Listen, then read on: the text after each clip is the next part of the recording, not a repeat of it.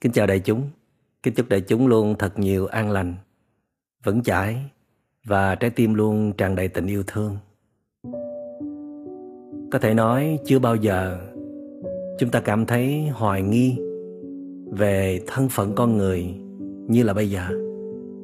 Khi mà mỗi ngày chúng ta chứng kiến nhan nhản trên báo đài, không biết bao nhiêu là ca tử vong vì đại dịch. Nổi bật nhất là trong những tuần lễ qua, ở Ấn Độ, Nepal, xác người chất như là rơm rạ, đến nỗi không đủ củi khô để thiêu đốt. Ở Việt Nam chúng ta trong những ngày qua, tình trạng đại dịch đã trở nên rất căng thẳng và nguy hiểm. Hàng loạt ca tử vong. Và chúng ta cũng không biết là chuyện gì sẽ xảy ra kế tiếp. Chúng ta có đủ sức để ngăn đại dịch lần này hay không? Ai mà không lo lắng và sợ hãi, và ít nhiều nghĩ về số phận của con người. Nhạc sĩ Trịnh Công Sơn đã từng thốt lên rằng: sống chết mong manh, như thân cỏ hẹn, mọc đầy núi non.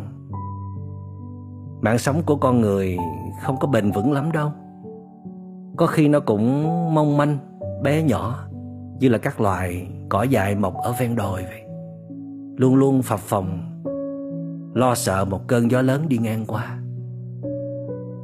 Chúng ta đã từng tin chắc rằng khi chúng ta có được sự nghiệp vững vàng trong tay, có đầy đủ những tiện nghi về vật chất, tiện nghi về tinh thần, có vị trí, quyền lực, địa vị trong xã hội, thì chúng ta nắm vững đời sống ở trong tay. Chúng ta sẽ sống một đời sống an toàn, bình an và hạnh phúc. Nhưng sự thật nào phải như vậy? Khi đại dịch diễn ra, chúng ta thấy niềm tin ấy bị phá vỡ. Mà không cần đại dịch đâu, những biến động khác trong cuộc đời xảy ra cũng đủ để chúng ta suy gẫm về hướng đi trong cuộc đời của mình, về cái mà chúng ta gọi là văn minh nhân loại, cách mà loài người đang sống. Chúng ta bị vướng vào một sự hiểu lầm rất lớn về bản thân mình, sự liên hệ giữa mình với muôn người và muôn loài, với đất trời, với vũ trụ. Chúng ta bị kẹt vào vô minh, cho nên chúng ta nghĩ rằng mình là một cá thể tồn tại biệt lập, mình là một cái tôi riêng biệt. Cho nên chúng ta luôn cố gắng tìm mọi cách để mang lại tất cả những điều kiện tốt nhất cho cái tôi này, hoặc là những người thân yêu của cái tôi này. Và khi đại dịch diễn ra, chúng ta thấy rất rõ những gì xảy ra cho một cá thể là có thể xảy ra cho tất cả những cá thể khác trong cùng một bản thể. Một tức là tất cả tức là một. Trên nguyên lý tương tác này, A luôn tác động vào B và B luôn tác động vào A. Nghĩa là đời sống của A có liên hệ tới B và đời sống của B có liên hệ tới A. Chúng ta luôn tương quan với nhau, chúng ta luôn chịu tương tác với nhau, nhưng mà chúng ta ít khi có ý thức để bảo vệ nhau, để nuôi dưỡng nhau, ít nhất là tôn trọng và yêu thương nhau. Chính lối nhận thức sai lầm này, chính lối sống sai lầm này đã dẫn đến đời sống chúng ta trở nên ngột ngạt, căng thẳng, nhiều biến cố, nhiều thăng trầm, nhiều khổ đau. Và chúng ta đang mắc kẹt trong trận đại dịch này cũng vì như thế. Trời đất đang cảnh báo chúng ta, đang cho chúng ta biết chúng ta đã đi một con đường rất sai. Thay vì chúng ta cứ cung phụng cho cái tôi riêng biệt này, thì theo tuệ giác của các bậc giác ngộ như là Đức Phật, thấy rằng chúng ta nên nghĩ đến, chúng ta nên dành ra thời gian, năng lượng, công sức để bảo vệ sinh mệnh chung. Đó là sự thực tập về phước mà Đức Phật thường nhắc đến. Phước có nghĩa là một hành động hướng đến hiến tặng những giá trị tốt đẹp của ta cho một hay là nhiều người, làm cho đời sống của họ trở nên tốt đẹp hơn bằng một cái tâm chân thành, rộng mở. Chúng ta có thể dùng lời nói để ủy lạo tinh thần, để động viên, để khen ngợi, để khuyến khích. Dùng lời nói để có thể giúp cho người kia thấy được hướng đi tốt đẹp trong cuộc đời. Chúng ta có thể hành động.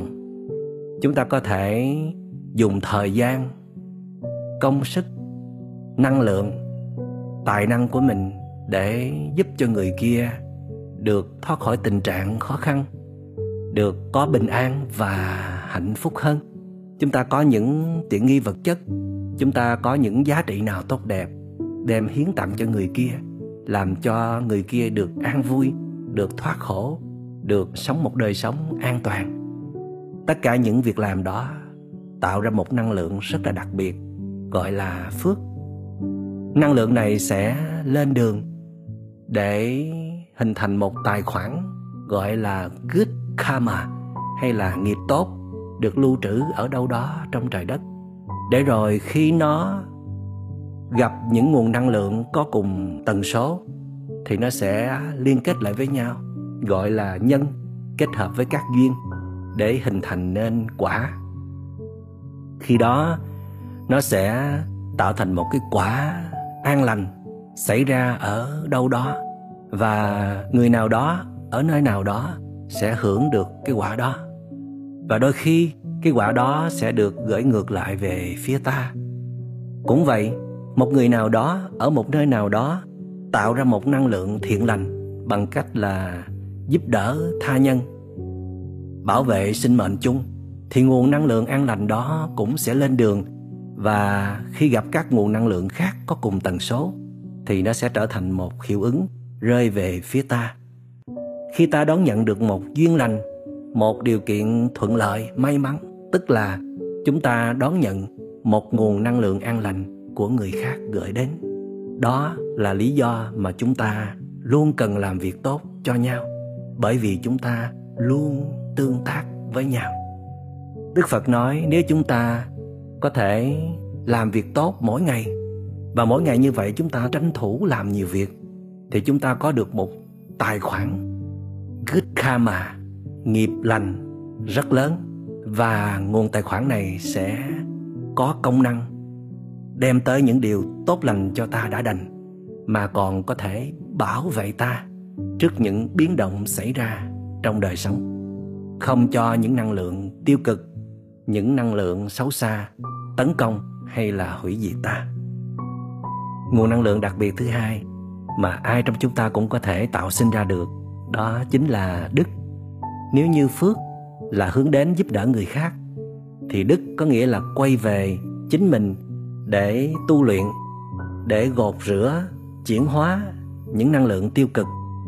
Làm sao để mỗi ngày chúng ta có thể bào mòn được tham sân si, bào mòn được cái tôi, bản ngã vốn rất kiêu ngạo, tự hào, và hiểu lầm mình là một cá thể có thể tồn tại biệt lập được.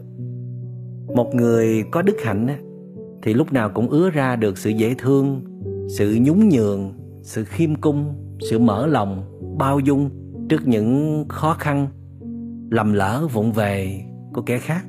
Một người có đức hạnh thì không bao giờ phê bình, lên án, buộc tội, gây tổn thương cho kẻ khác.